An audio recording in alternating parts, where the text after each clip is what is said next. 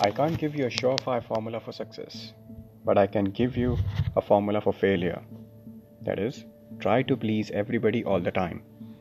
This was the quote given by Herbert Bayard Swope, who was a famous writer during 18th century. Now I wonder why we don't have any success formula yet. Maybe because it's the journey that counts. And we had so many influencers which we heard about who have impacted this world through their actions, words, and empathy and tried to make their journey as remarkable as they can. But among these influencers, there is one such personality which I would like to introduce who was as good as them but is very vaguely remembered. And his name is Nikola Tesla.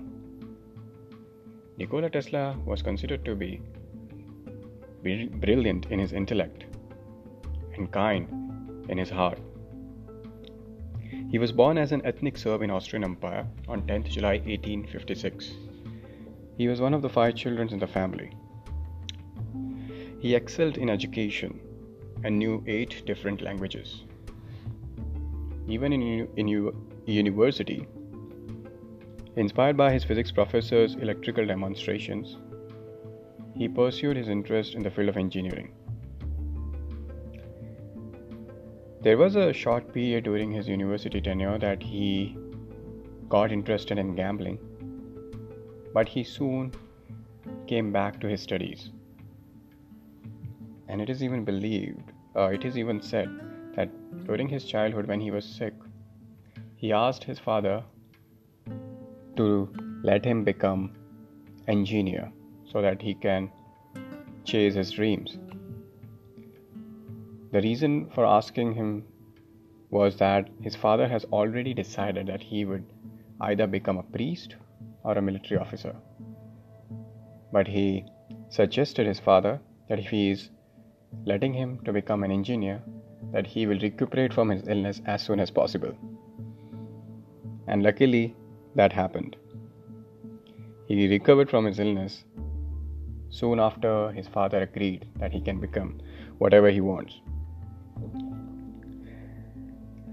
So, after his graduation, he got a job in his dream company, that was Edison Company, in 1882. So, in that company, he was in initially installing indoor lights in the city. But after two years of experience, Edison was inspired by his work, was impressed by his work, and he asked him to come to America to work in the machinery department, where he was asked to design the DC based generators. But while designing these DC based generators, which are called direct current based generators, he started thinking that these DC based generators are not the efficient way to transmit electricity and is not the future which mankind needs. So he advocated for an alternate current based generators with Edison. Actually the difference between alternate current and DC was that alternate current had charges which flows in every direction thereby transmitting electricity with more efficiency at a larger distance. But DC based generators were transmitting charges in just one direction, thereby transmitting a heavy energy loss while producing electricity. So, while advocating for the alternate current based generators, there was animosity which got built up between Edison and Tesla. But soon Tesla had to back down because he was just an employee in that company and he was not ready to sacrifice his job. But soon the things got worse. It is said that Tesla was asked to improve the efficiency of his of Edison's DC based generators. And in return, Edison was about to offer him $50,000 in reward. As Tesla did his best and made those generators work efficiently even before the timeline. Edison has denied that offer when the work got done. And he told Tesla that it was just an American humor to let him work efficiently for the company. Being devastated, he left that job instantly. And even after leaving that job, he was surviving by some part time jobs like digging the ground or working in a restaurant. But soon, an investor, Westinghouse, offered him help to conduct the research on AC based generators. And thereafter, he advised him to launch a company in the name of Tesla to supply AC based generators. And since then, the war of current started between Tesla and Edison. Watching Tesla getting recognized in the market and appreciated in the market for his work, Edison started using his tricks to keep Tesla down. He started electrocution of animals in public. He introduced electrical chair to sentence death to criminals. And all these acts were to just prove that alternate current was a threat to humanity. But still, Tesla didn't stop. In 1893, he won a contract to light a huge mega fair. And he did so through alternate current. And at that time, the world accepted that alternate currents is the next thing. And even today, we use all our household appliances based on alternate current. So, watching Tesla win in this war, it is often believed that Edison has also burned down the Tesla's research lab, which he where he used to work all day to conduct research on the on the next on the next invention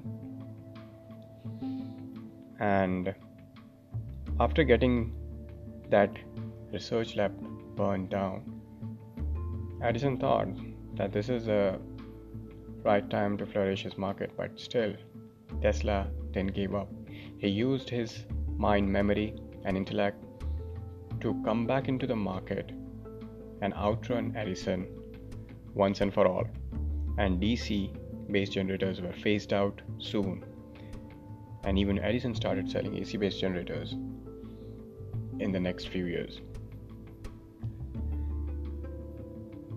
And apart from these things, Tesla had always thought ahead of his time, but was not able to convince people because he was just thinking about the humanity. There were such things like he advocated and tried to harness the natural lightning to provide free electricity and energy to all mankind. He also said that through his Wardenclyffe Tower, he can generate a wireless system through which people can send messages or text or communicate from one corner to the another corner of the world. He also demonstrated how he can remotely control a small boat in a pond, which people thought is just a dark magic trick or a monkey sitting inside that boat which is making that boat run. And he even invented an electric engine to replace gasoline engine, but no investor had shown interest in them because all these inventions were no good to the businesses because providing free electricity and replacing gasoline engine was a threat to many big businesses as well as politicians during that time. And all these failures and inventions later on dragged him to a bitter end of his living in his last years of life. Because he spent alone, uh, he spent his life alone in one of the hotel, which was sponsored by his friend Westinghouse as an appreciation of Tesla's help during his business tenure. And on 7th Jan 1943, Nikola Tesla had his last breath. But there are four qualities which I would like to outline out of his life segment. That is, first, he loved humanity, not money, because his inventions were intended for peace and tranquility, not war or monetary gains. The second, he was visionary. He has envisioned something which we are using today, that is internet. And he was way ahead of his time during that time proposing this idea. And the third quality is coming down or coming back from failures. Even though his whole research lab was burned down, he didn't lose hope. He used his memory, he used intellect, and he again came into the market. And there were so many such occasions which he had in his life where he bounced back from the failure. And the fourth quality was empathy and compassion, which he showed for his friend Westinghouse. Because it is said that Westinghouse was once on the brink of bankruptcy when Tesla helped him with his large share of funds, which saved Westinghouse to sustain his business.